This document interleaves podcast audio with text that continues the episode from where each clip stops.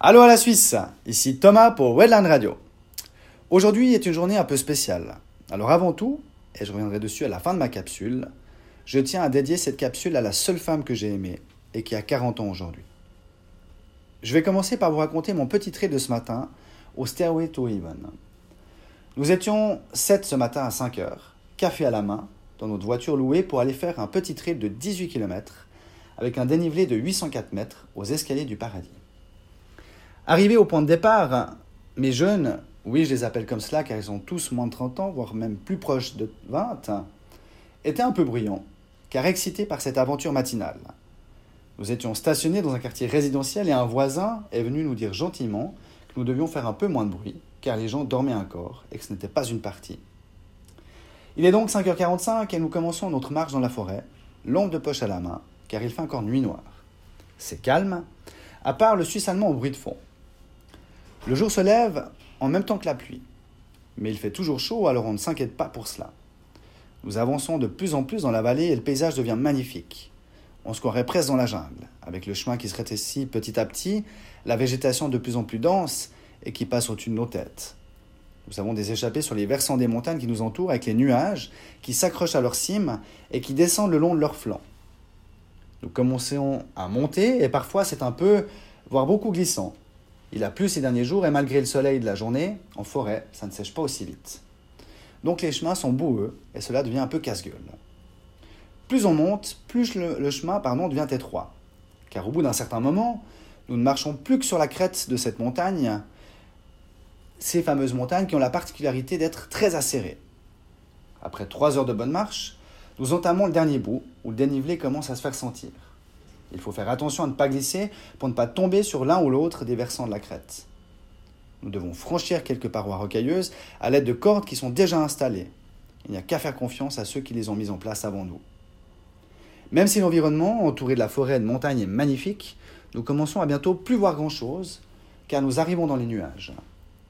Nous voilà enfin au sommet, et nous ne voyons plus qu'à 5 mètres. Dommage pour la vue, mais sympa pour l'effort. Sur le sommet, il y a une construction en béton. Il s'agit d'une ancienne station de radio de la marine américaine.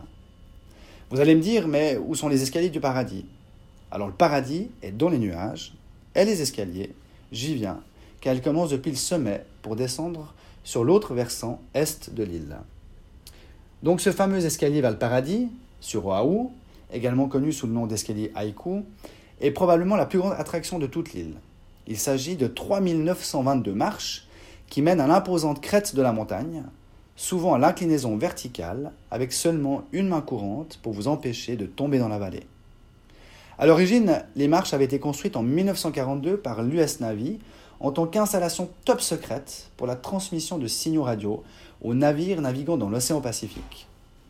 Les escaliers ont ensuite été ouverts au public jusqu'en 1987, date à laquelle ils ont été jugés dangereux en raison du mauvais état des lieux. Après une pause bien méritée au sommet et avoir enfilé nos pulls ou vestes de pluie, car il y a du vent et cela s'est rafraîchi, nous entamons la descente de ces fameuses marches. Elles sont glissantes à certains endroits, très verticales, et quand même bien envahies par la végétation. Donc nous décidons de faire des groupes afin de s'assurer en cas de glisse. Et c'est parti pour 1h30 de descente. À part quelques petites glissades, mais toujours récupérées, aucune peur, même si à quelques endroits, nous devons faire très attention car les escaliers sont vieillissants. Il manque quelques marches ou même des mains courantes. Nous voilà donc arrivés à la fin de notre petite trail après plus de 4 heures de marche. Je constate qu'il y a des panneaux en bas des escaliers qui indiquent ceci pas d'intrusion, danger, restez dehors. il y a même une voiture garée en bas des escaliers avec un homme en uniforme, mais qui dort dans la voiture. Après recherche, j'apprends que c'est en effet interdit au public et qu'il y a un risque d'amende de 1000 dollars, voire d'une comparution devant le juge. Heureusement, rien pour nous.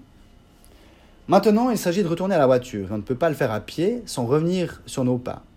Car contourner la chaîne de montagne nous prendrait plus de 13 heures de marche. Donc, on suit le plan prévu, on appelle un taxi. Et quand il arrive et qu'il voit dans l'état dans lequel nous sommes, il nous dit être désolé, mais ne veut pas nous prendre dans sa voiture. Nous décidons, avec le peu d'eau qui nous reste, de nettoyer l'une d'entre nous, d'appeler un nouveau taxi en tentant à nouveau notre chance, et qu'elle aille, elle, chercher la voiture. Par chance, le deuxième taxi était plus prévoyant, et en mettant du papier au sol pour nos chaussures, il nous a tous embarqués. Voilà donc pour cette magnifique marche au cœur de la montagne à Oahu. En ce qui concerne la citation du jour, j'aimerais citer Bernard Asler, ancien dramaturge français, qui a dit Ne rêve pas ta vie, mais vis tes rêves. Comme vous aurez pu peut-être le comprendre, je vis une année 2019 difficile. Et c'est la raison de mon voyage. Le but n'est pas de fuir. Oui, si un petit peu, je l'avoue, en tout cas m'éloigner. Et c'est également de vivre mon envie de voyager, que je rêvais quand j'avais 20 ans, et que je n'ai pas fait pour plein de raisons, certainement un peu de peur. Donc je vis un rêve. Et puis, il y a d'autres rêves qui sommeillent en moi, que j'avais oubliés et que je m'efforce actuellement de vivre. Ou en tout cas, de mettre des choses en place pour les approcher. Et me dire que j'ai au moins essayé et ne pas regretter. Puis il y a eu mon plus grand rêve. C'était celui de trouver la femme avec qui je vivrais ma vie et avec qui je fonderais une famille. Je l'ai trouvé il y a 12 ans. Mais j'ai oublié que je vivais mon plus grand rêve. Et j'ai laissé partir.